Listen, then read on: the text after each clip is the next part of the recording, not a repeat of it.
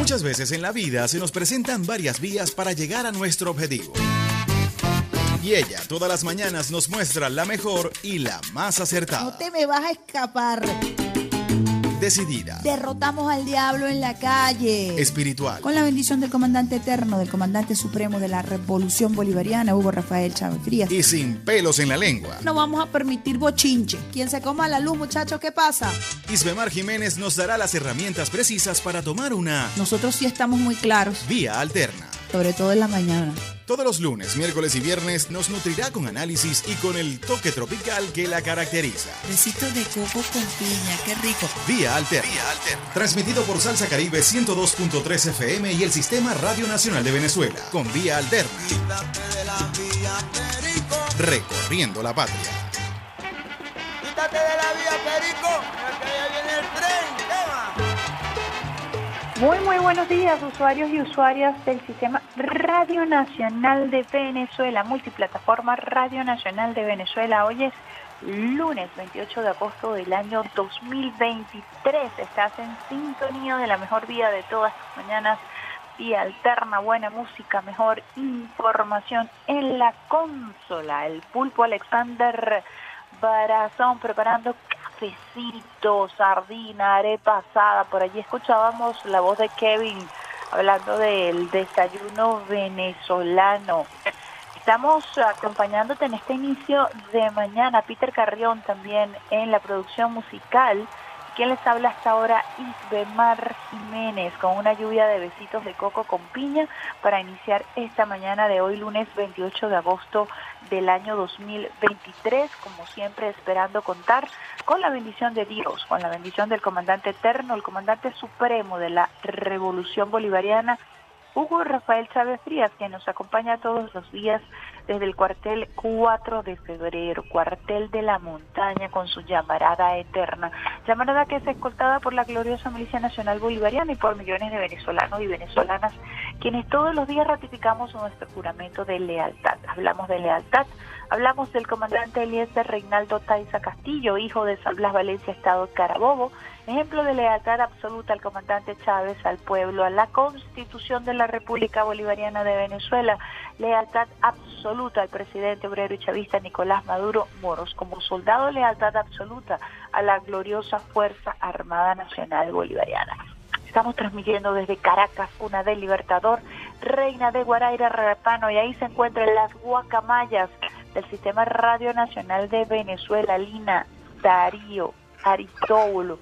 Ahí están Otaiza revoloteando la sede del Sistema Radio Nacional de Venezuela, los árboles frutales, las guacharacas, en fin, todos eh, los pajaritos que nos acompañan, loritos, un colorido extraordinario. Y ya Alexander Brazón, además de preparar cafecito con el toque oriental directamente de Río Caribe para el mundo con sus especias que le queda espectacular, ya también le, le dio la merendita, eh, el desayunito a nuestras guacamayas que andan por allí hermosamente acompañándonos con su algarabía. Cuando son las 7 y 13 minutos de hoy lunes 28 de agosto, compartimos con ustedes usuarios y usuarias del boletín meteorológico para el día de hoy. Situación general, actividad de la zona de convergencia intertropical moderadamente activa y reforzada por el fuerte calentamiento debido a la alta radiación solar típica de la época del año. Propician mantos nubosos, algunos de gran desarrollo vertical, productores de lluvias o chubascos, descargas eléctricas y eventuales ráfagas de viento, especialmente en horas de la tarde-noche, con mayor intensidad y frecuencia en zonas de nuestro Esequibo, Bolívar, Amazonas, centro norte costero, llanos centrales y occidentales, los Andes y Zulia. El resto del país prevalecerá con nubosidad. Así que pendiente por el, por el pronóstico que nos da el Instituto Nacional de Meteorología e Hidrología a través de su cuenta en la red social X Mesa Talavera Ramírez, los pronosticadores de guardia del día de hoy. Consulten el pronóstico detallado del tiempo, las condiciones meteorológicas y mapas de precipitaciones en las próximas 12 horas. Además, también puedes consultar eh, el pronóstico del tiempo por entidad y eh, el paso de las ondas tropicales. Tenemos a la onda tropical número 34 llegando a Venezuela por eh, eh, nuestra fachada atlántica y se aproxima la onda tropical número 35. Tormenta tropical Idalia ubicada al noreste de Cozumel, México y huracán Franklin categoría 3 ubicado a 800 kilómetros al sureste de Bermuda. Todo esto eh, hermosamente eh, graficado lo puedes encontrar en la red social eh, X del Instituto Nacional de Meteorología e Hidrología desde bien tempranito. Ellos cuelgan allí las informaciones, las precipitaciones y el pronóstico del tiempo, las temperaturas máximas estimadas, en fin, un trabajo detallado que agradecemos a nuestros pronosticadores de guardia del día de hoy. Continuamos nosotros llevándoles a ustedes buena información para arrancar esta mañana y entre las efemérides que hemos encontrado culturales nos hemos topado con una bastante curiosa. El día 27 de agosto del año 1973 se lanzó por primera vez un tema eh, emblemático de la salsa clásica para quienes gustan de este género hace 50 años. Así se compone el son de Ismael Miranda y su orquesta La Revolución salió por primera vez al aire con el vocalista Larry Halo. Ismael Miranda apenas tenía 23 años, un virtuoso del género caribeño. El tema fue grabado en la ciudad de Nueva York en eh, los estudios Good Vibrations y eh, fue lanzado ese 27 de agosto del año 1973, un clásico que irrumpió sobre todo porque destacaba la juventud de Ismael Rivera y estaba el judío de la salsa Larry Halo al frente como vocalista, una generación de oro caribeña que trabajó intensamente porque este género caribeño que se fue creando con el sincretismo cultural entre el son, la bomba y la plena, el son cubano, la, bomba y la plena, eh, por supuesto, puertorriqueña, pero además se le suma el jazz, el jazz eh, de la población afro de los Estados Unidos, que tenía un auge extraordinario y que recibió con los brazos abiertos los aportes musicales que los migrantes cubanos y los migrantes puertorriqueños llevaron a la ciudad de Nueva York. Allí surge esta mezcla explosiva que hoy conocemos como salsa gracias a un venezolano, a nuestro queridísimo Danilo, quien a través de su programa La Hora de la Salsa a las 12 del mediodía decía que le pongan salsa al tema y así se fue acuñando la mezcla, el sincretismo cultural y aunque algunos no lo reconocen, fue aquí en Venezuela en donde se le dio fuerza a este género musical. Por ahí lo tiene de fondo Alexander Brazón, podemos escucharlo un poquito para que ustedes sientan esa histórica o ese histórico lanzamiento de Así se compone un son con Ismael Miranda y su orquesta La Revolución, ¿no?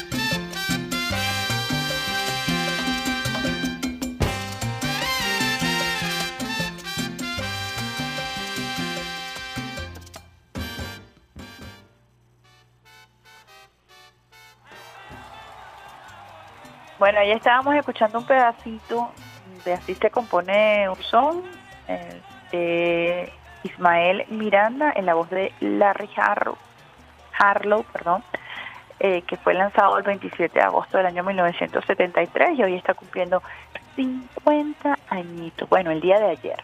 Así que queríamos arrancar eh, con esa importante fecha histórica para la salsa, como una efeméride, arrancando el día lunes con el pie izquierdo, la mano en el corazón y con toda esa fibra caribeña de quienes eh, creemos que la salsa es un instrumento para la liberación, porque en momentos históricos de nuestra humanidad, cuando el mundo se debatía entre los postulados de la Guerra Fría en América Latina, surgían eh, géneros musicales como la salsa, géneros musicales como el rock, que estuvo eh, liderando las carteleras eh, musicales y que le dio a América Latina un impulso eh, rebelde, revolucionario, muy particular, que nos permitió a nosotros quizás sobrevivir desde el punto de vista musical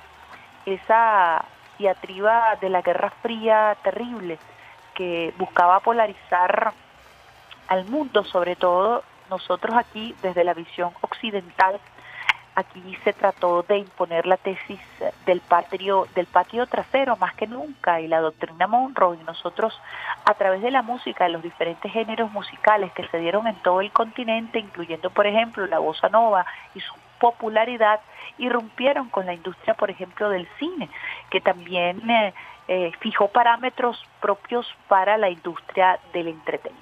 Hablando de la industria del entretenimiento, nosotros vamos a compartir con ustedes, usuarios y usuarios, el podcast de la hora del cine que lanzamos el día de ayer, el programa de Carlos Daniel Alvarado, la hora del cine, que se transmite todos los jueves a partir de las 8 de la mañana a través de las ondas hercianas.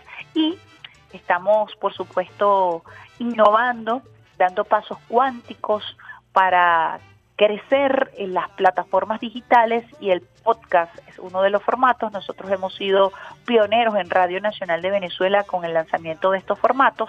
Pueden seguirnos a través de nuestra cuenta en la red social Twitter, RNB Informativa y también en nuestra red social TikTok, en donde estaremos colocando allí contenido vertical a propósito de la hora del cine en su versión podcast y allí tenemos eh, el podcast que lanzamos el día de ayer acerca de el cine en la India. Vamos a escuchar el comentario que nos hace Carlos Daniel Alvarado. Bollywood es un término utilizado en la industria cinematográfica de la India, eh, ubicado en Bombay, la ciudad más poblada de este país el término es utilizado incorrectamente para referirse a toda la industria de este país. Incluye muchos epicentros, incluye varios idiomas. Este término fue acuñado en 1970 y proviene del juego de las palabras Hollywood y Bombay. A algunos turistas no les agrada el uso de esta palabra porque piensan que es un término que alude a una parodia de Hollywood y de hecho, esta palabra es conocida y aparece reconocida en Oxford English Dictionary y fue utilizada por primera vez en 1970 por el historiador de cine Amit Khanna y la periodista Bevinda Colaco.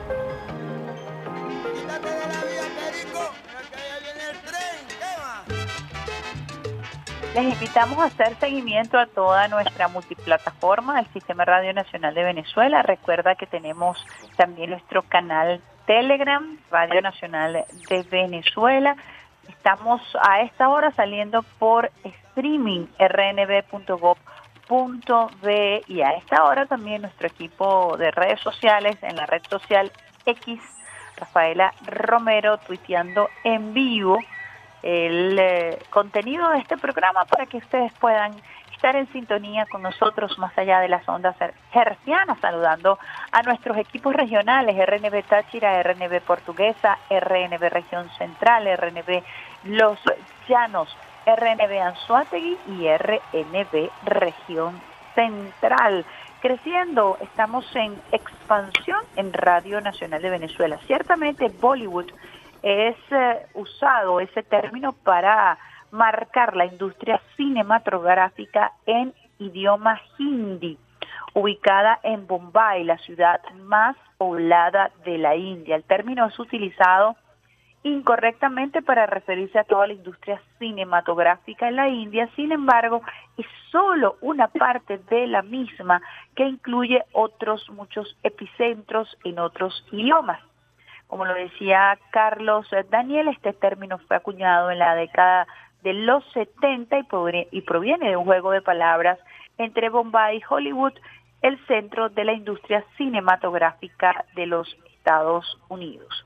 Así pues, que el conjunto formado por Bollywood y las filmaciones en lenguas como maratí, tamil, telugu, bengalí, canarés y malayamán constituyen el núcleo de la industria fílmica de la India. Bollywood es una pieza fundamental de la cultura popular de la India y el resto del subcontinente indio. La característica más representativa de las películas de Bollywood son sus escenas musicales.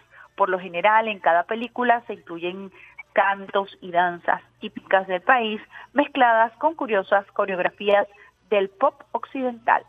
Estas escenas aparecen siempre dobladas. Esto es propicio de, es propio, perdón, de la traducción de esta industria fílmica en la que primero se graban las escenas y luego se doblan todos los diálogos. Un poco para arrancar esta mañana con buena música, mejor información y vamos a tener un playlist eh, muy particular con eh, compositores, cantantes latinoamericanos.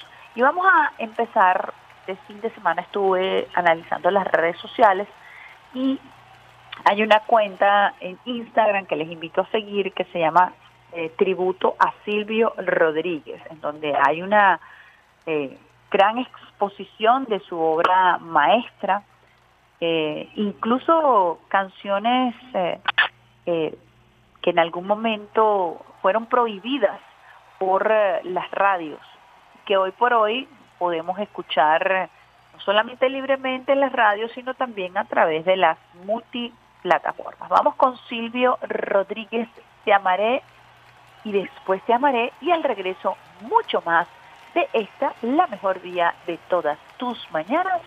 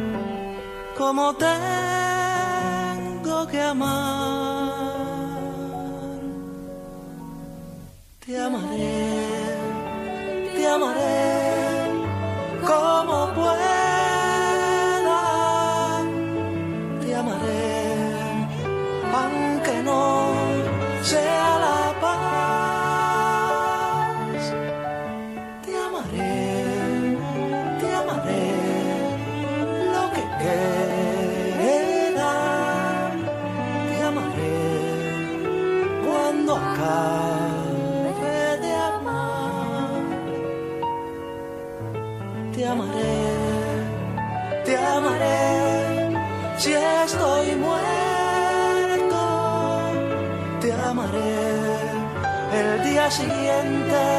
Además,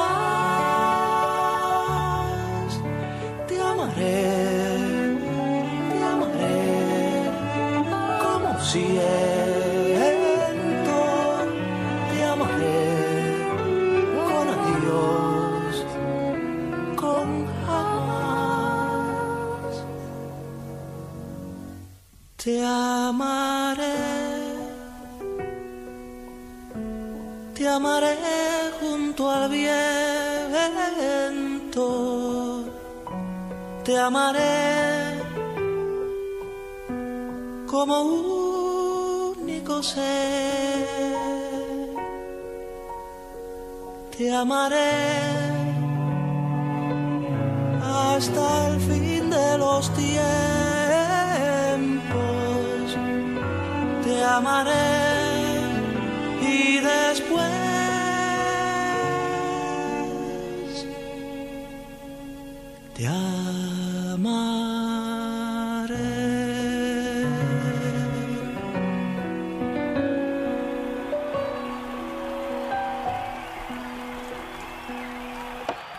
Estás escuchando la mejor vía de tus mañanas. Vía Alterna, vía Alterna con Isbe Mar Jiménez.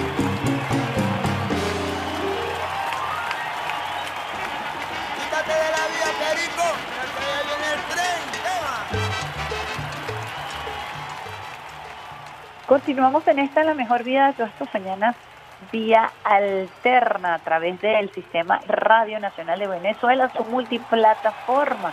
En la consola, el pulpo Alexander Brazón y quien les habla con una lluvia de besitos de coco con piña y Mar Jiménez, acompañándote en este inicio de jornada hoy, el lunes 28 de agosto del año 2023. Buena música, mejor información, donde quiera que estés Allí está Radio Nacional de Venezuela. Estábamos hablando de la India, estábamos hablando de la gran capacidad de producción cinematográfica que desconocemos eh, en Occidente.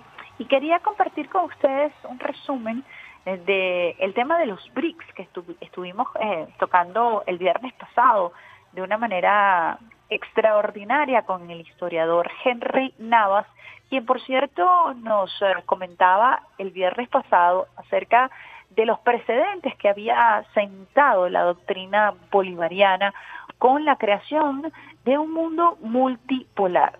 La intención del de, Congreso Anfictiónico de Panamá, la conjunción de las naciones, el unionismo, la búsqueda de un relacionamiento distinto en nuestra América, que fue saboteado por los gringos y por Santander, sentaba precedentes extraordinarios para la construcción de la CELAC hoy en día, para la construcción de la UNASUR, para la construcción del ALBA, de Petrocaribe. Es la visión bolivariana de unión la que ya venía dibujando en el panorama precisamente esta estructura de unión entre los pueblos para fortalecer a nuestra América y que refleja la visión amplia del el Padre Libertador.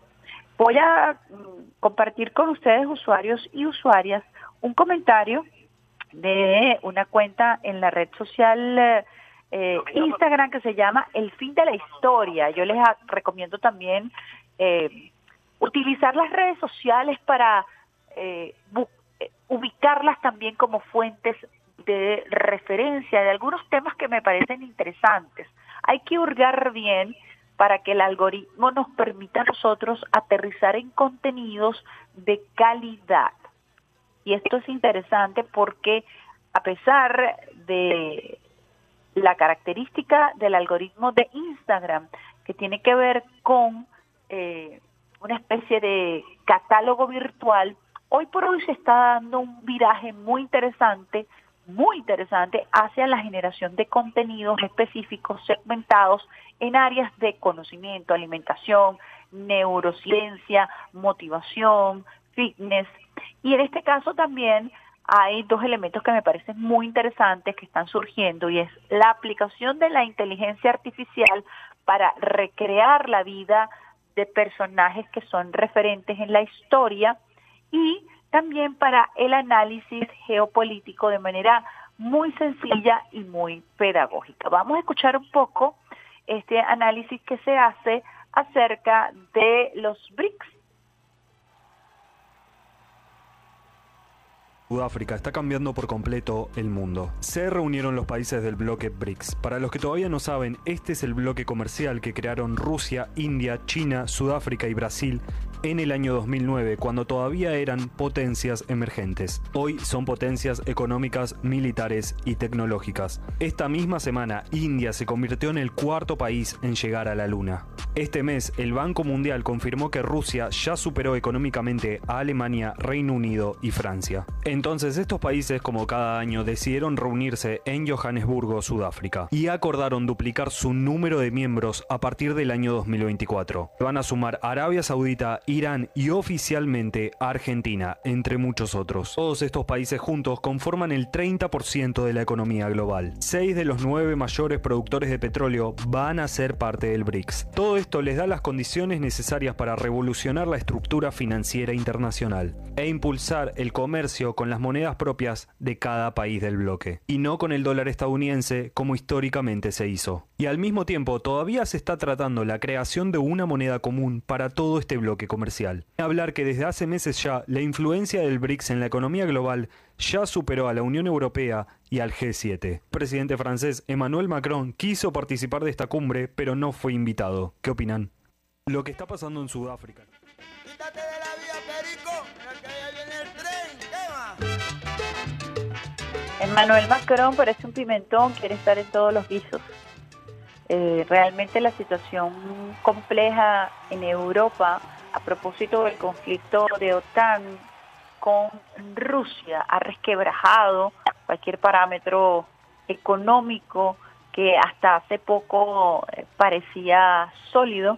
Estamos hablando de que los BRICS han superado la economía de la Unión Europea, largo han dejado atrás a Alemania, que se presentaba, que se eh, tenía como referente a propósito de ser la economía, entre comillas, más sólida, la postura que ha asumido la Unión Europea de arrodillarse frente a los designios de los Estados Unidos y plegarse a eh, la visión guerrerista de la OTAN a propósito de Ucrania, ha llevado a una situación bien comprometedora y eso ha solidificado aún más la postura progresista de los BRICS que busca eh, una, el fortalecimiento de una economía emergente, la multipolaridad y efectivamente lograr el bienestar colectivo de estas economías y de estos pueblos que representan casi ya el 48% de la población mundial. Estamos hablando de Rusia, China, India, Brasil, Imagínense la gran cantidad de población y los nuevos países que se vienen sumando, Arabia Saudita, Argentina, próximamente Venezuela. Así que este bloque eh, de sostener su postura, eh, que ha sido una postura de principios en contra del hegemón y en contra de la dolarización y sus mecanismos perversos establecidos luego del acuerdo de Bretton Woods, a, partir de la Segunda Guerra Mundial, del triunfo de los países en la Segunda Guerra Mundial, de quienes ganaron la Segunda Guerra Mundial, estos mecanismos financieros como el Fondo Monetario Internacional, el Banco Mundial, se ven resquebrajados frente al surgimiento de estas nuevas economías que han decidido trabajar en bloque. Son las 7 y 39 minutos, Alexander Brazón. Vamos con nuestra pausita musical preparada con muchísimo cariño para ustedes el día de hoy y vamos a hacer con Fito Páez. Fito Páez tiene un contenido extraordinario a propósito de las redes sociales. Voy a ver si se los encuentro porque de verdad no lo bajé, eh, me quedé, lo posteé pero no lo bajé y vamos con él porque él habla del amor después del amor, un clásico de nuestro queridísimo Pito Páez.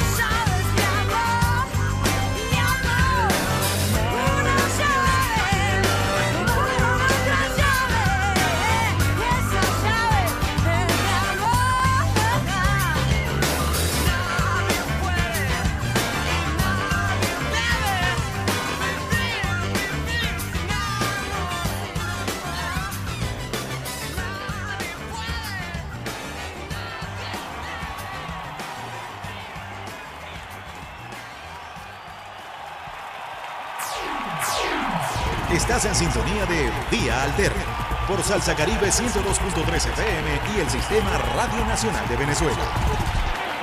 Quítate de la vía, Perico. Mira que allá viene el tren. ¿Qué va? Nadie puede ni nadie debe vivir, vivir sin amor. El gigante Fito Páez, quien se mantiene muy activo en las redes sociales de una manera muy crítica, de una manera muy particular. Y hoy lunes quería arrancar esta mañana también de manera muy fresca, comentándoles a ustedes algunas referencias de lo que él ha posteado y de los podcasts que también se han venido colgando de algunas entre- entrevistas y reflexiones que hace Fito Páez. La primera reflexión que hace Fito es sobre la importancia de la formación eh, musical, de la importancia de impartir en las escuelas música. Y esto es a propósito de la viralización, ciertamente, de contenidos musicales en TikTok.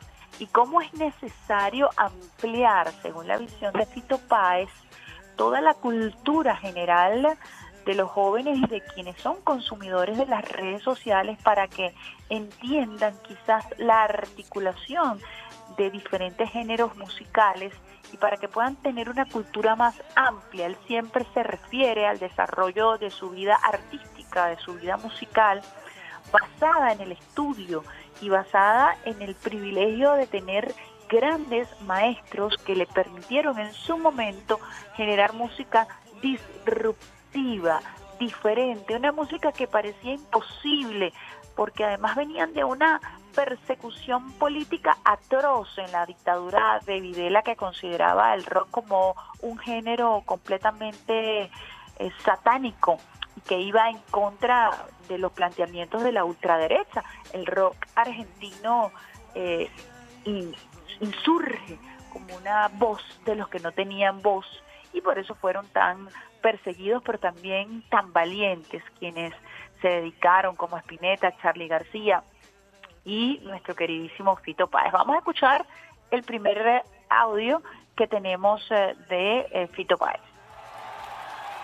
un chico que está en TikTok todo el día, le pones una obra de Ligeti y se va a volar. Claro. Pero deberíamos enseñar en la escuela educación musical y explicarle que Ligeti está intentando contar sentimientos de otra naturaleza que no son los de las músicas que se escuchan en TikTok. Entonces la educación musical sería central para la liberación de los espíritus y para, para aprender lo que es la libertad.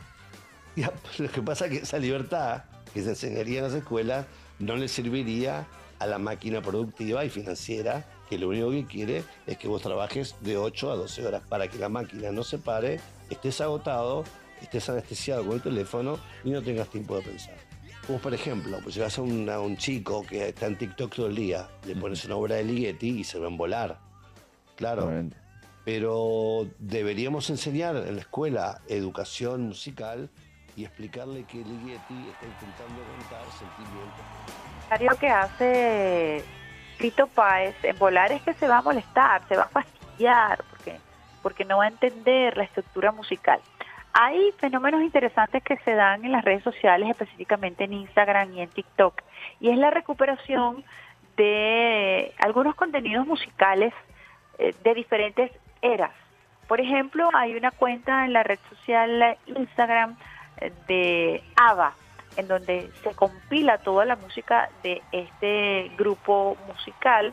Lo mismo ocurre con Sting, y todas sus composiciones. De hecho, hay temas de Sting que se han venido viralizando eh, para ser utilizados en contenidos.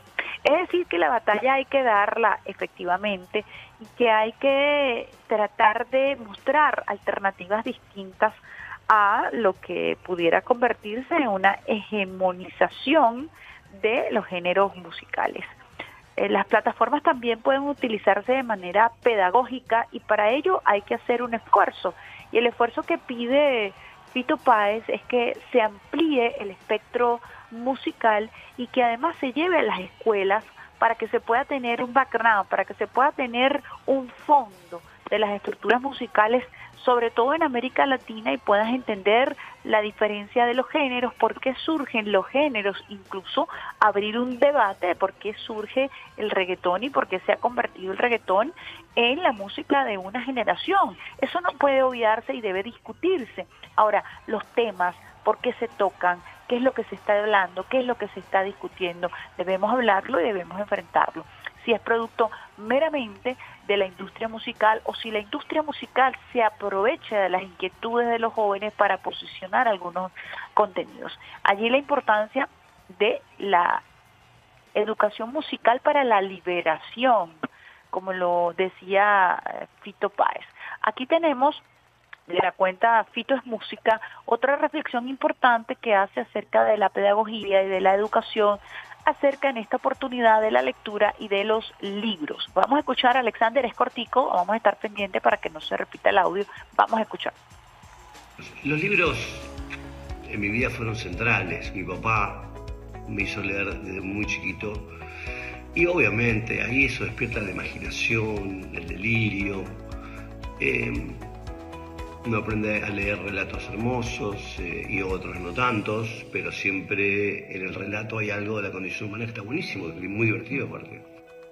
Eh, no sé, yo no me imagino sin los libros. eh, no, no imagino un mundo sin libros. Bueno, anyway, compren libros, lean libros, regalen libros. El libro es todo. Así que con alegría y libertad. Lean libros, compremos libros. eh, la industria del libro en Argentina es eh, prolífera, es muy fecunda. Hay gran cantidad de librerías y la cultura aún del texto en Argentina, del papel en Argentina, a pesar de que está cartelizado por el Clarín, pues eh, es bastante amplia. Nosotros en Venezuela hemos hecho un esfuerzo extraordinario a través del Ministerio de Cultura, a través de las diferentes imprentas, para mantener el libro en su estructura hermosamente originaria de papel. Eh, tenemos la Feria Internacional del Libro, tenemos eh, editoriales como El Perro y la Rana, y los esfuerzos que hacen compañeros como Raúl Casal para mantener el texto como tal, el, el libro. Eh, en lo particular siento que hay una relación amorosa con el libro físico, ese acompañamiento que puedes abrazar, incluso que puedes desglosar. Hay toda una cultura en, tor- en torno al libro. Utilízalo, léelo en digital, en texto, en físico, pero no dejes de leer porque la lectura además tiene un efecto en nuestro sistema eh, neurológico muy importante para la creación de nuevas conexiones en nuestras neuronas, para mantener oxigenado nuestro cerebro, para activar la creación de nuevas conexiones que nos permiten ampliar la capacidad de entendimiento y de procesamiento de información de nuestro cerebro. Así que esas recomendaciones que nos hace Fito Páez el día de hoy son realmente extraordinarias. Vamos a una pausita musical y en esta oportunidad lo vamos a hacer con un tema Manu Chao. Me gustas tú. Te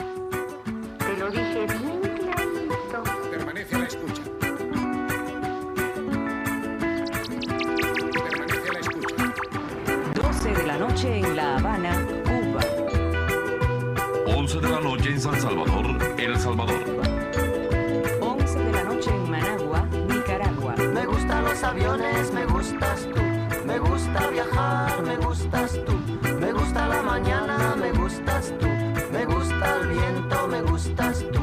Me gusta soñar, me gustas tú. Me gusta la mar,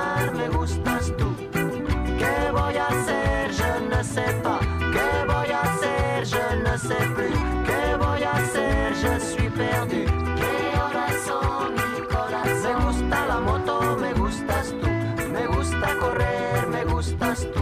Me gusta la lluvia, me gustas tú. Me gusta volver, me gustas tú. Me gusta la montaña, me gustas tú. Me gusta la noche.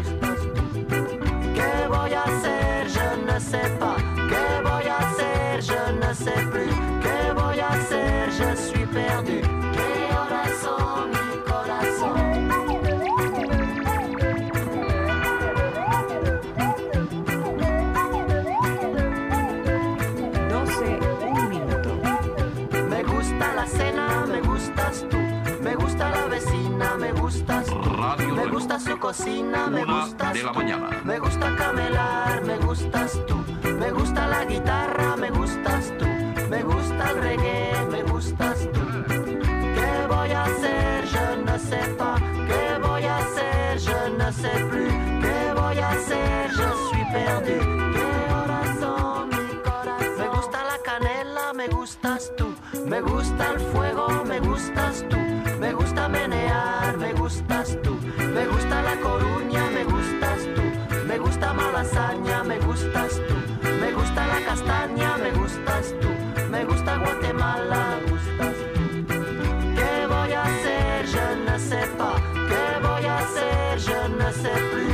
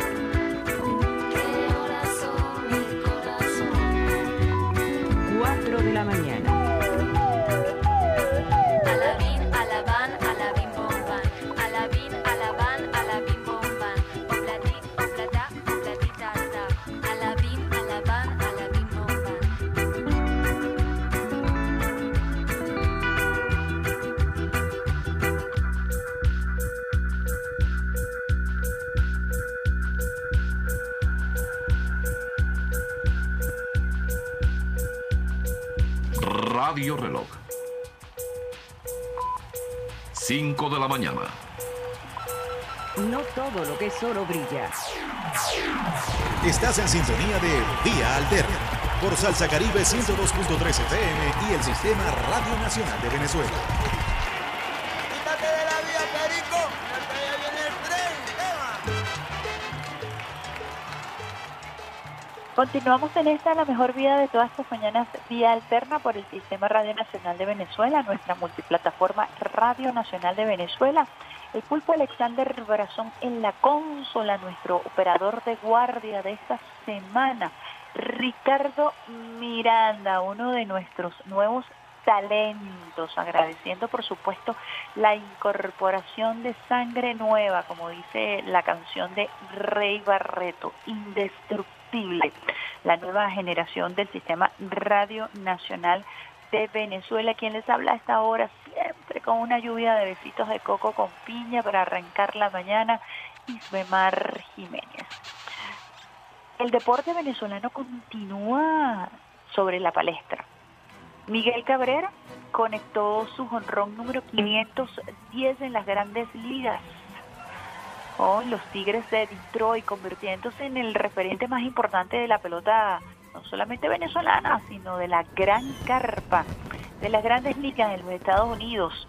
La carrera impecable y que va en ascenso de nuestro querido Miguel Cabrera, rompiendo todos los récords establecidos en las estadísticas de, de las grandes ligas, haciéndole seguimiento, por supuesto, a la perfecta ejecución con el madero de nuestro Miguel Carrera, Cabrera. Y por supuesto la noticia que continúa en las redes sociales es el triunfo en Budapest de nuestra queridísima Yulimar Rojas, quien este pasado 25 de agosto logró su cuarto título mundial al aire libre y el séptimo cetro. Y bueno, como nos acostumbra Yulimar, ese espectáculo que acompaña ese entretenimiento, esa fuerza, pero también esa calidez humana que la caracteriza, ha dado por supuesto contenido suficiente como para mantenerse en eh, las redes sociales y mantenerse viral, luego de destacar en esta final de Budapest con una marca de 15.08 metros en el salto triple luego de una jornada de sufrimiento y de zozobra, porque no estaba ni siquiera en el, no solamente no estaba en el podio, no había hecho una marca lo suficientemente como para registrarse, estar allí entre las mejores y logra levantarse para con este 15.8 lograr esa medalla. A propósito de Yulimar, ella colgó en sus redes sociales eh, una canción de Mati y Moy. Pueden seguirlos. Les recomiendo que los sigan en sus redes sociales.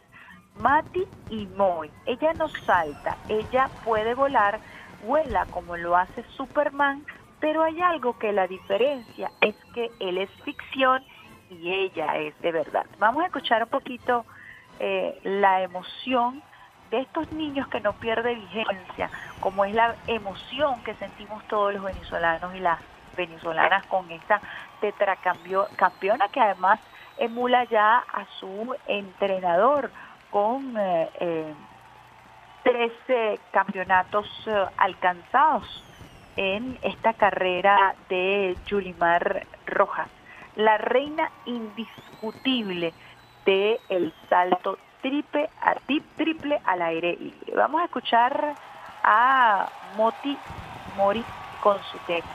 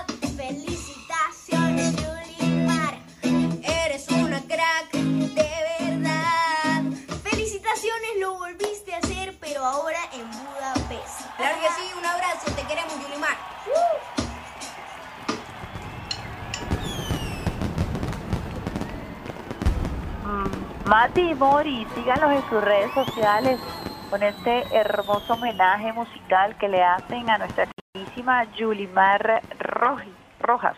Su histórica conquista en el Mundial de Atletismo de Budapest le permitió a la triplista Yulimar Rojas cumplir una meta particular.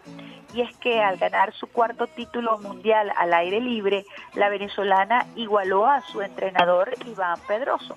El cubano reinó con cuatro títulos mundiales en el salto de longitud al aire libre entre 1995 y 2001.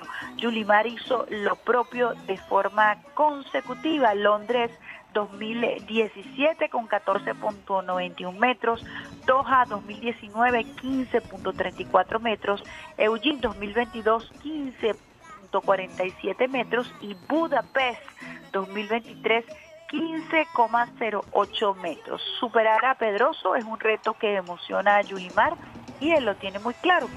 Estoy contento porque sé que ella quiere seguir superándome, que está trabajando duro para eso. En el último salto le dije que yo creía en ella y en todo el trabajo de años que hemos hecho, comentó Pedroso en una de sus declaraciones compartidas por el Team Rojas. Team Rojas es eh, eh, lo- el nombre que ella utiliza en sus redes sociales. Así que hermoso este contenido que Mati y Mori han realizado para nuestra campeona Yulimar Roja, la reina indiscutible del salto triple al aire libre. Nosotros vamos con más música a esta hora, 8 y 4 minutos, un clásico, Soda Stereo, de música ligera, para que arranques esta mañana bien rico con clásicos de nuestra América Latina que no pierden vigencia jamás.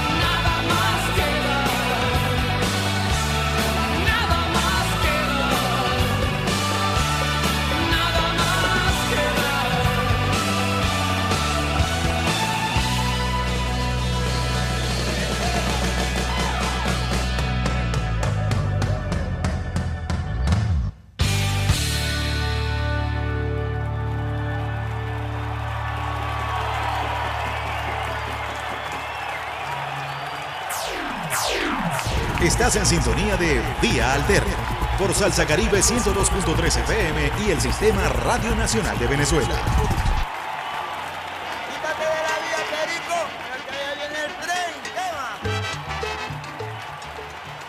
Estás en sintonía de la mejor vía de todas tus mañanas, vía alterna por el sistema Radio Nacional de Venezuela, en la consola del pulpo Alexander Brazón, quien les habla a esta hora, Isremar Jiménez, en la hora de nuestra entrevista.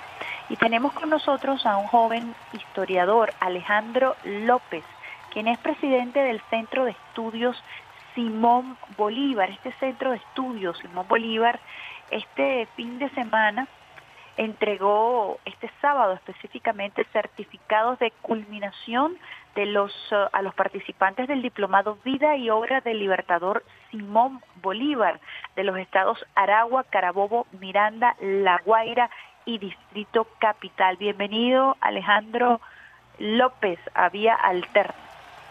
Hola, muy buenos días, Islamar, a todo tu equipo, los usuarios, las usuarias de Radio Nacional. Muchísimas gracias por esta invitación. Estamos muy entusiasmados, muy muy motivados por, por estos, estos eventos de cierre y de entrega de certificados del Diplomado Vida y Obra Libertador Simón Bolívar. Asimismo, como, como nos recuerdas, eh, ayer eh, tuvimos ese, ese evento, antes, hace dos días, el evento de entrega eh, acá en la región capital. Hemos, hemos tenido un proceso ya eh, de tres semanas en, en todos los estados del país, eh, a, a un gran, a una gran fuerza popular que se ha reunido, ha estado convocado alrededor de la vida, de la obra y, y, de la presencia.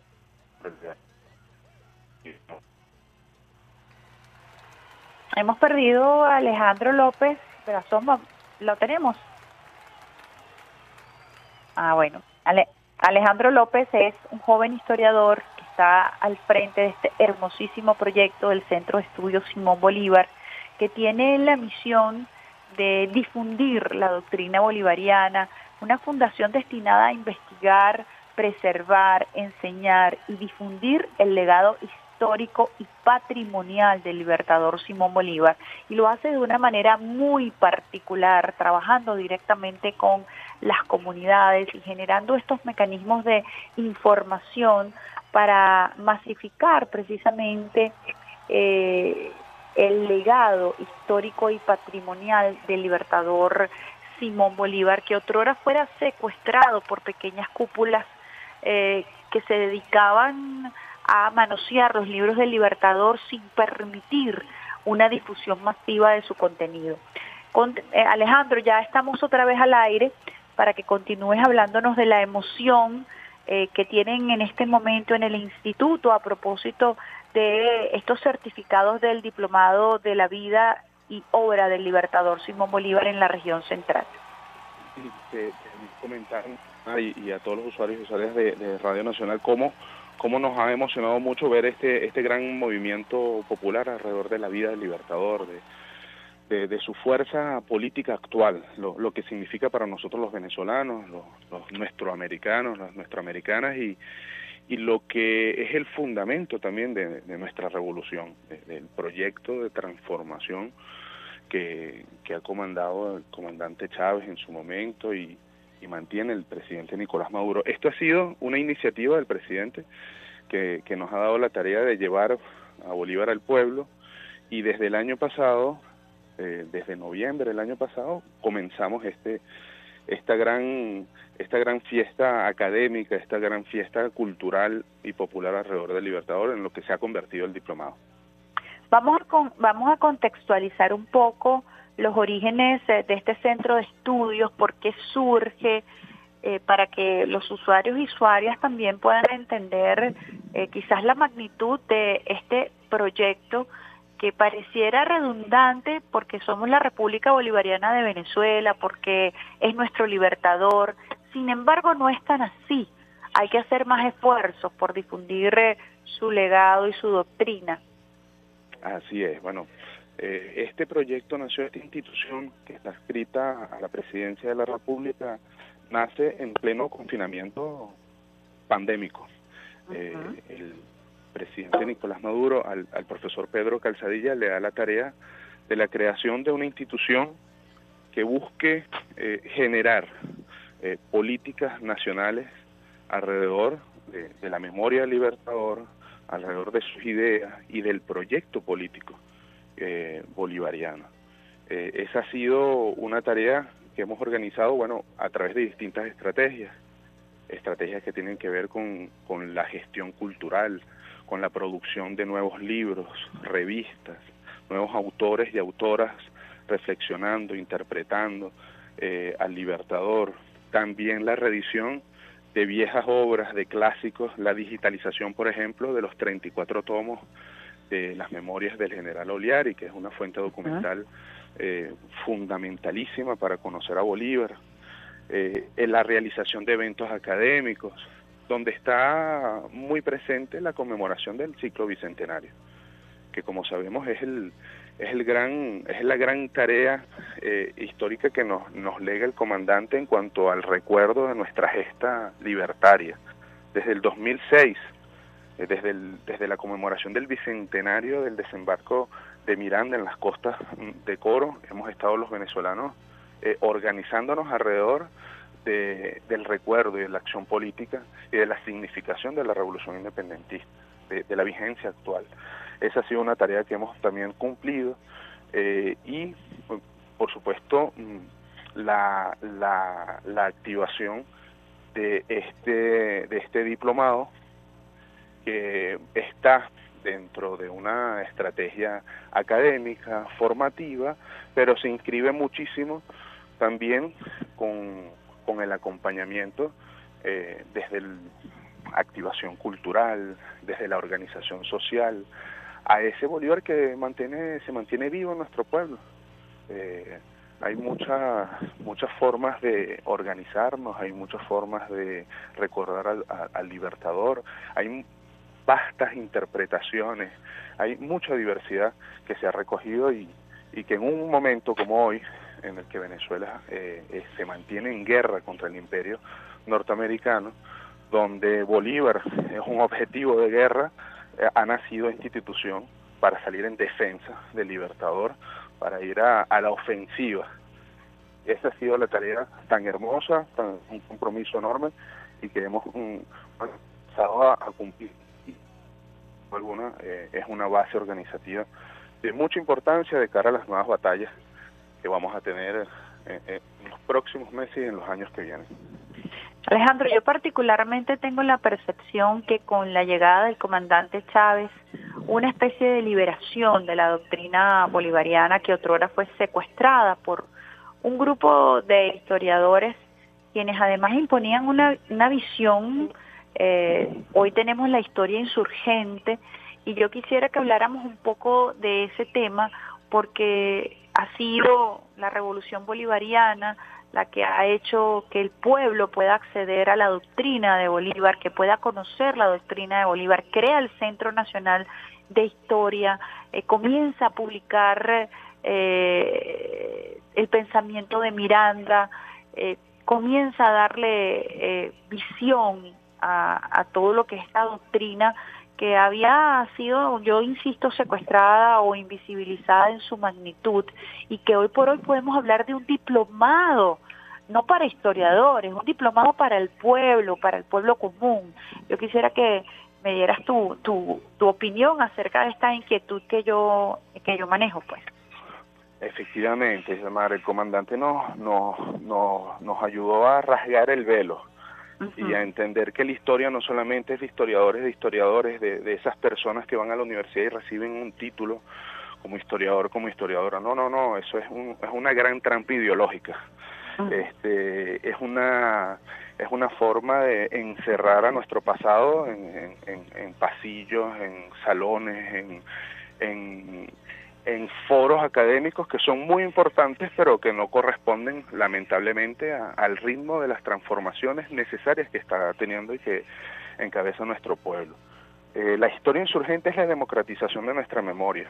La historia insurgente nos dice que todas y todos nosotros somos objeto constructor y transformador de la historia. eh, que todas y todos nosotros merecemos estar en el relato histórico, invisibilizados todos los que no sean blancos o blancas, propietarios, capitalistas, descendientes de europeos, etcétera, etcétera, eh, que no sean en ese sector inscritos, han estado invisibilizados por la historiografía.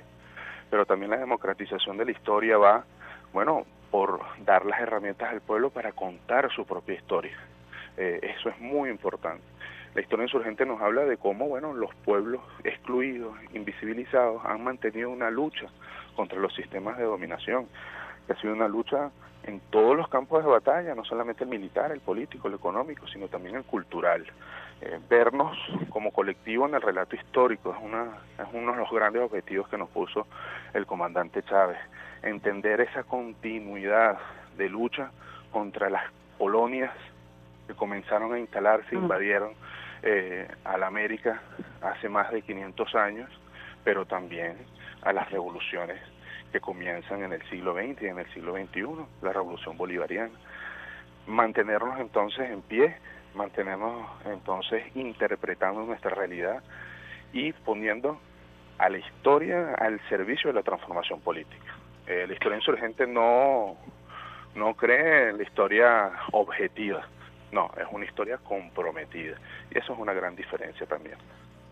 ¿Cómo percibe el pueblo esta posibilidad de acercarse al legado del Libertador y al legado de todos nuestros héroes y heroínas que conforman ese el relato de la historia insurgente? ¿Cuál ha sido la receptividad? Tenemos a más de 3.000, casi 4.000 eh, personas, compañeros, militantes de esta causa bolivariana que han recibido su certificado. Ha habido allí una transformación, ¿cómo lo percibe eh, Alejandro desde, desde la presidencia y desde este colectivo que hace un esfuerzo titánico por masificar este con esta historia, esta historia insurgente y el pensamiento bolivariano?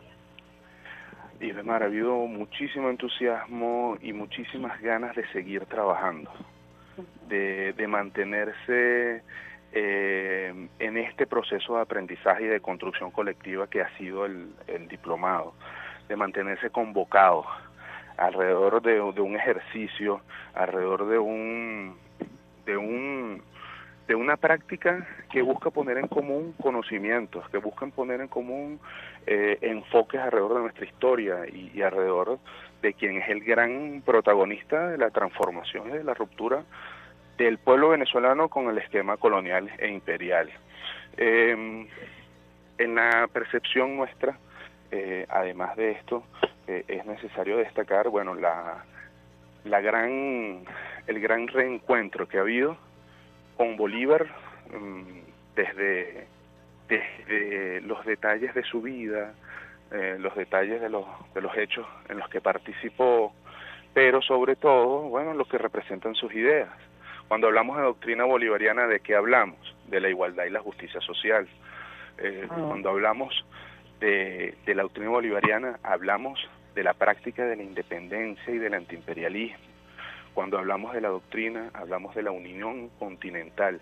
Esas son ideas que han que han que se han puesto en un contexto histórico y en un contexto político eh, y, y que han animado mucho las discusiones y que, que signific- significativamente han dado herramientas mm, a nuestro pueblo bueno para para la comprensión pero también para el debate porque estamos en una contienda política y la narrativa histórica eh, de la revolución eh, convoca anima y mantiene activo cualquier acción.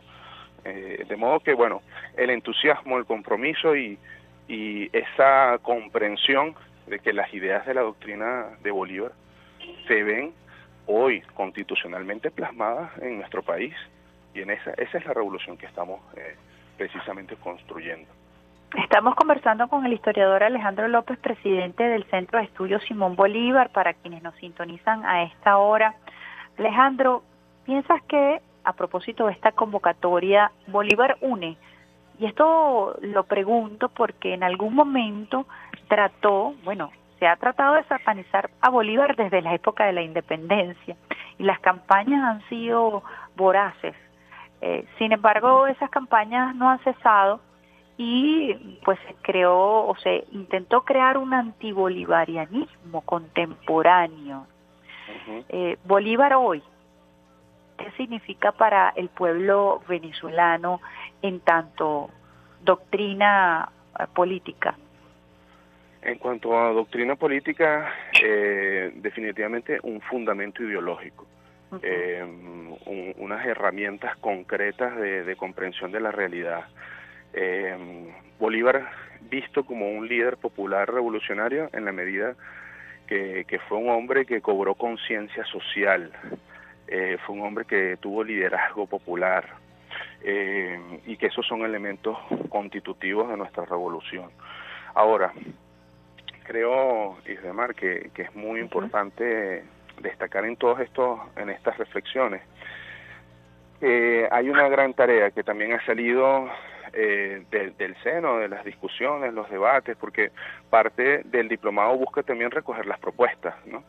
Porque si bien se han dado contenidos, eh, se han dado videos, se han masificado lecturas eh, y enfoques, eh, se busca también compartir, bueno, cu- cuál ha sido la, la, la, la receptividad y cuáles son las propuestas que hay alrededor eh, del Libertador. Y una propuesta fundamental ha sido cómo vamos hacia los más jóvenes, cómo vamos hacia las niñas, hacia los niños, cómo reencontrar a Bolívar con una juventud, con una niñez que ha sido, digamos, en esta guerra uno de los objetivos principales, borrar de la memoria de una generación al libertador. Ese es uno de los ataques fundamentales que tú señalas.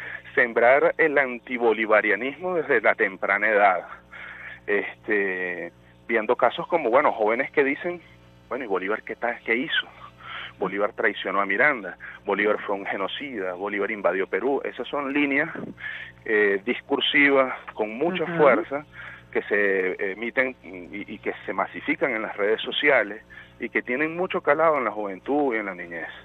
Eh, esos son unos de los objetivos que hemos detectado y, que y que bueno vamos a la ofensiva porque de eso se trata también Eh, ese antibolivarianismo ese ataque a Bolívar es un ataque a la revolución es un ataque a, a ese sistema de igualdad social a ese sistema antiimperialista el sistema de la Unión Americana de modo que eh, es un reto es un reto enorme es un reto mm, político es un reto cultural este lograr que en el sentido común de las generaciones más pequeñas hasta las generaciones bueno más más longevas por decirlo así este se mantenga esa misma fuerza alrededor del libertador.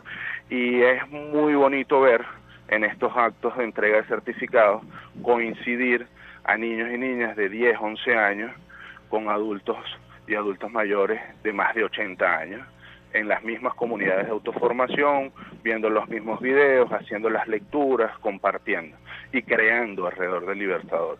Entonces, eh, esa es la perspectiva eh, pura que tenemos, ir hacia la juventud, hacia la niñez, llevar el Libertador a las escuelas, llevar el Libertador y, y la idea de Bolívar a, esa temprana edad donde se forman eh, eh, y se crean los fundamentos de, de la personalidad y- y de nuestra conciencia también. ¿Cuáles son las próximas actividades que tiene previsto el Centro de Estudio Simón Bolívar? ¿Qué actividades tiene? ¿Cómo hace el usuario la usuaria que hasta ahora nos está escuchando? Si quiere acercarse, si quiere formar parte de este colectivo, ¿cómo hacer? Bueno, nosotros mm, primero que todo tenemos una página web, memoriasdeoliari.com. Eh, ahí está siempre eh, la información eh, y, y los formatos para las inscripciones a las distintas actividades que, que organizamos. Eh, pero también están nuestras redes sociales, pueden seguirnos en todas las redes sociales como Centro de Estudios Simón Bolívar. Eh, y de inmediato, Isdemar, bueno, hoy, hoy arranca la entrega de certificados en el oriente del país, en el estado Sucre, en el estado Monagas y estado Anzuategui. Luego se harán entregas de certificados en Portuguesa eh, y en Táchira y en el Delta Macuro, y así cerramos el ciclo nacional. ¿Próximo Eh, diplomado? Próximo diplomado, nosotros queremos organizarnos para tener un diplomado, la segunda corte presencial y una corte virtual también, o una modalidad virtual, que ha sido una de las solicitudes que, hemos recibido. Bueno, bienvenida y bienvenidos todos. Este, no, no me atrevo ahorita, Isbemar, a señalar una, una fecha Claro. específica. Nos gustaría muchísimo que fuese lo más pronto posible, porque, bueno, mucha gente queda con, con la necesidad de mantener la tarea, eh, pero también tenemos, y es importante señalarlo, varios eventos bicentenarios importantes. Eh, tenemos ahorita por conmemorar los 200 años de la llegada de Bolívar a Perú, que es la puesta en práctica de la doctrina de la unión, de la solidaridad de los pueblos. Bolívar como presidente de Colombia acude con las fuerzas militares y políticas de, esa, de esa gran nación a apoyar a Perú, que estaba invadido y, y- y estaba, bueno, casi por sucumbir ante el imperio español. Eso fue lo que sucedió el primero de septiembre. A partir de entonces, la liberación de Perú y la, y la creación de Bolivia. Tenemos también la liberación de Puerto Cabello, después de un sitio de dos años, las fuerzas que comanda Páez logran eh, ocupar ese bastión de, los españoles. Desde Carabobo los españoles estaban en Puerto Cabello. Y por último, y no menos importante, quizás es un bicentenario central para el cierre del año, que es la conmemoración de un episodio que, que da cabida a esa disputa del bolivarianismo versus el monroísmo. El 2 de diciembre de 1823, el presidente norteamericano James Monroe, ante el Congreso de su nación, emite esa doctrina de América para los americanos, que se convierte en América para los norteamericanos eventualmente. Esa doctrina de expansión, de invasión, eh, que nace en oposición a la doctrina de la unión, de la solidaridad y de la paz, eh, que formula Francisco de Miranda y que ejecuta y desarrolla ampliamente el libertador Simón Bolívar. Fíjense que en el instituto, en el centro de estudios Simón Bolívar converge esa amplitud etaria que nos permite a nosotros entender que Bolívar es accesible a todas las edades, porque está Pedro Calzadilla con su gran experiencia y está Alejandro con su gran experiencia también, pero desde diferentes épocas. Y entonces uno ve el esfuerzo mancomunado de diferentes generaciones trabajando en diferentes abordajes para, como decía Alejandro, tratar de abarcar el mayor número de población posible y que a través del libertador Simón Bolívar podamos nosotros entender toda la dimensión de su pensamiento y de su doctrina. Antes de la revolución bolivariana no se hablaba de la doctrina bolivariana. Es con el comandante Chávez y la constitución de nuestra República Bolivariana de Venezuela cuando empezamos nosotros, los venezolanos y las venezolanas, a entender el gran aporte político, académico, geopolítico del libertador Simón Bolívar. Así es, así es. Islamar. Eh, De hecho, en nuestra constitución, en el preámbulo, en el primer artículo, eh, eh, establece que el fundamento de nuestra república está en la doctrina del libertador. Y como tú dices antes, digamos, eh, se hablaba de doctrina como un conjunto de ideas, como un conjunto de ideas que no lograron a concretarse, eh, como un conjunto de ideas eh, muy, muy vinculadas a la utopía, al sueño bolivariano. Eh, Bolívar no- nunca tuvo un sueño de unión, sí lo tuvo, pero lo realizó también. Este, hay veces que uno sí lo ejecutó, porque hay veces que uno dice, bueno, el sueño de Bolívar de unión, eh, a veces eso puede ser una trampa ideológica del culto al Así libertador. Eh, el sueño puede decirte, bueno, que es algo que nunca se realizó, que quedó pendiente. No, no, no, no, la República de Colombia existió eh, durante 11 años. Eh, tuvo más de 2.300.000 kilómetros cuadrados, ahí cabe toda Europa Central y, y sobra espacio. Era la gran potencia militar de su época en el continente, eh, que ayudó a la liberación de otros pueblos y garantizó la paz. Entonces eso no es un sueño, es una realidad histórica concreta. Y de eso se trata también eh, el enfoque del diplomado y el enfoque de- estratégico que tiene el Centro de Estudios Simón Bolívar. Y el reto es construir ese nuevo sentido común, acercarnos a ese nuevo sentido común de la juventud e incorporar esa nueva experiencia reciente, ese lenguaje de redes sociales, eh, esos contenidos a veces efímeros, eh, cómo nosotros podemos también eh, compartir eh, información y, y- y llamar y convocar eh, a muchos, muchos, muchos jóvenes, muchos niños, muchas niñas alrededor del Libertador. Bueno, Alejandro, profesor, historiador, presidente del Centro de Estudios Simón Bolívar, agradeciendo, sabemos que van de viaje ya, van precisamente al oriente del país para continuar con esta hermosísima jornada de entregar certificados a estos compañeros y compañeras que han estudiado en el diplomado de la vida y de la obra del libertador Simón Bolívar. Agradecemos, por supuesto, el tiempo que comparten con nosotros y, eh, por supuesto, poner a disposición todo el Sistema Radio Nacional de Venezuela para este trabajo hermosísimo del cual somos militantes. Soy militante de la causa bolivariana, como somos todos los revolucionarios y revolucionarias, pero en la particular quiero poner a disposición siempre la multiplataforma de Radio Nacional de Venezuela para ese hermoso proyecto que ustedes eh, tienen hoy el, el honor y el privilegio de llevar adelante por instrucción del presidente. Así que muchísimas gracias por ese esfuerzo, Alejandro, por el ahínco, gracias, por el compromiso. Muchísimas gracias a ti por tus palabras, la di- la disposición y, y bueno, no- nos motiva mucho más y bienvenidas y bienvenidos todos los militantes de la historia insurgente, todos los militantes bolivarianos a este encuentro eh, y a ponernos en el frente de batalla, porque de eso se trata también. Y estamos también desde el Centro de Estudios Simón Bolívar y desde toda la plataforma de la Red de Historia, Memoria y Patrimonio a las órdenes de Radio Nacional para, para continuar haciendo revolución, Ismar. Bueno, muchísimas gra- gracias Alejandro, suerte, éxito en esta etapa que están ahorita concretando, que es la entrega de certificados y con todo lo que se viene. Muchísimas gracias y saludos a nuestro queridísimo Pedro Calzadilla. Un abrazo. Un abrazo, Ismar. Saludos. Estábamos conversando con Alejandro López, quien está al frente del Centro de Estudios Simón Bolívar, eh, un proyecto extraordinario que ha sido impulsado por el presidente Nicolás Maduro Moros, esa doctrina bolivariana vigente que nos habla de todo el proyecto revolucionario concreto, de ese ideario del libertador que está en nuestra constitución de la República Bolivariana de Venezuela y que tenemos hoy la misión de trabajar, de difundir. El gran reto, como lo decía el historiador Alejandro López, es hacer que el libertador permanezca en la conciencia del pueblo venezolano, que permanezca con su legado, no como una utopía, sino como la concreción de un proyecto político que está completamente vigente hoy por hoy.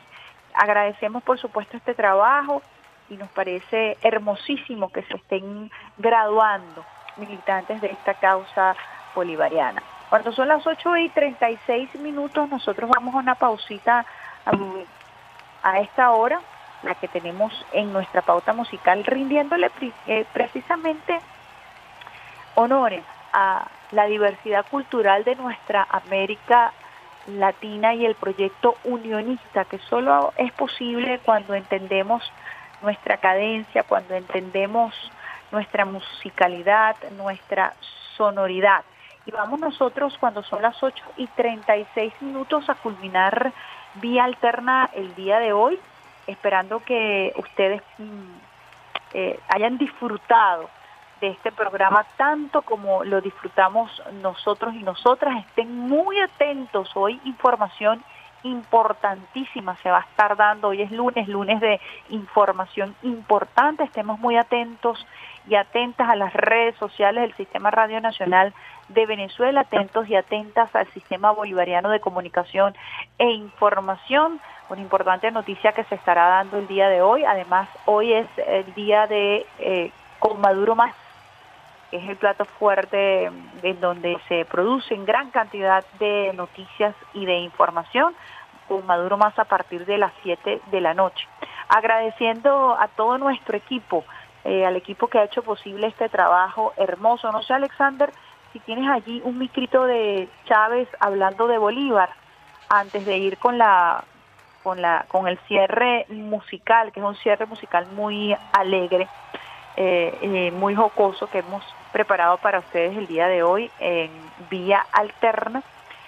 Agradeciendo por supuesto al pulpo Alexander Brazón, a nuestro operador de guardia que tiene además ese apellido extraordinario, Ricardo Miranda, todo el equipo de Radio Nacional de Venezuela en nuestras regiones, al equipo de prensa, a todos aquellos que hacen posible que nosotros podamos llegar con la señal que recorre la patria a cada rincón. Y ahora vamos por más. siguiendo por supuesto las instrucciones del presidente Nicolás Maduro Moros, abarcar más, llegar a donde nunca hemos llegado a través de las redes sociales y las multiplataformas, porque nuestro trabajo es allí. Nosotros tenemos que trabajar en todos los escenarios posibles y vamos a aceptar el reto que nos hace el presidente Nicolás Maduro Moros. Allí estamos trabajando en nuestro laboratorio de contenidos para llevarles a ustedes información en las redes sociales TikTok, Instagram, en nuestra multiplataforma rnb.gov.be, nuestra cuenta en la red social X Informativa, RNB Activa, también en nuestro canal Telegram RNB Informativa y en nuestro canal YouTube RNB Informativa. Tienes allí a, a, Bolívar y a Bolívar y Chávez. Vamos a escucharlo y después cerramos el programa con Hombres G, que fue un clásico de eh, la música eh, del momento estelar de la música latinoamericana, del pop y del rock. Devuélveme a mi chica. Besito de coco con piña para todos ustedes, usuarios y usuarias. Los espero el próximo miércoles bien tempranito. Chao, chao. Después de aquellos 20 años de revolución, aquí la guerra fue a muerte, ustedes saben. Bolívar le escribe una carta a Nicolás, a uno de esos enviados de- del gobierno yanqui, que ya se asomaba como imperio. Un día hablando con Fidel de esto me dijo Chávez, Bolívar era tan genial que él, aunque el imperio no era visible todavía, el imperio yanqui no era visible, 1820, 1819, no era visible, era difícil ver el imperio yanqui todavía como. Sin embargo, era tan genial aquel hombre que Bolívar lo presintió, lo adivinó. Y en aquel momento, aquellos días cuando empiezan a amenazarlo, el enviado especial de los yanquis, hay una frase de Bolívar que es memorable. Le dice, yo no voy a caer en su bajo lenguaje, pero solo voy a decirle, estoy parafraseando. Entonces Bolívar dice, la mitad de los venezolanos han muerto luchando contra España. Y aquí estamos la otra mitad, ansiosos de seguir el ejemplo de nuestros compatriotas si Venezuela tuviera que luchar sola contra el mundo entero.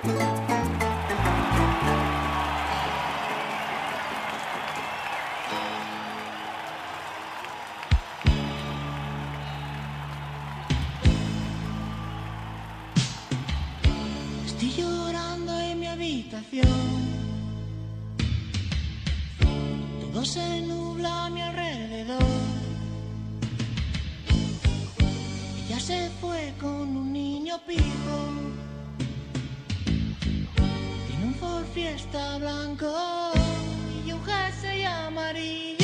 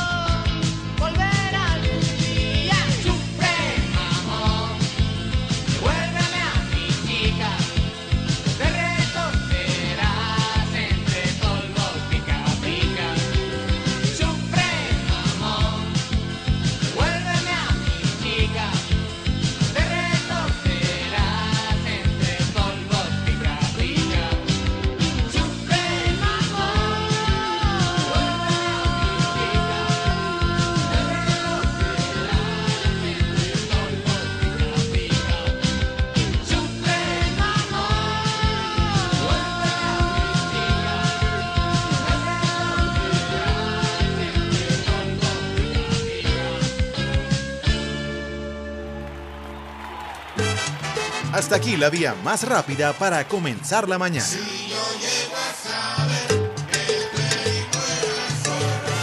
Esto fue Vía Alterna.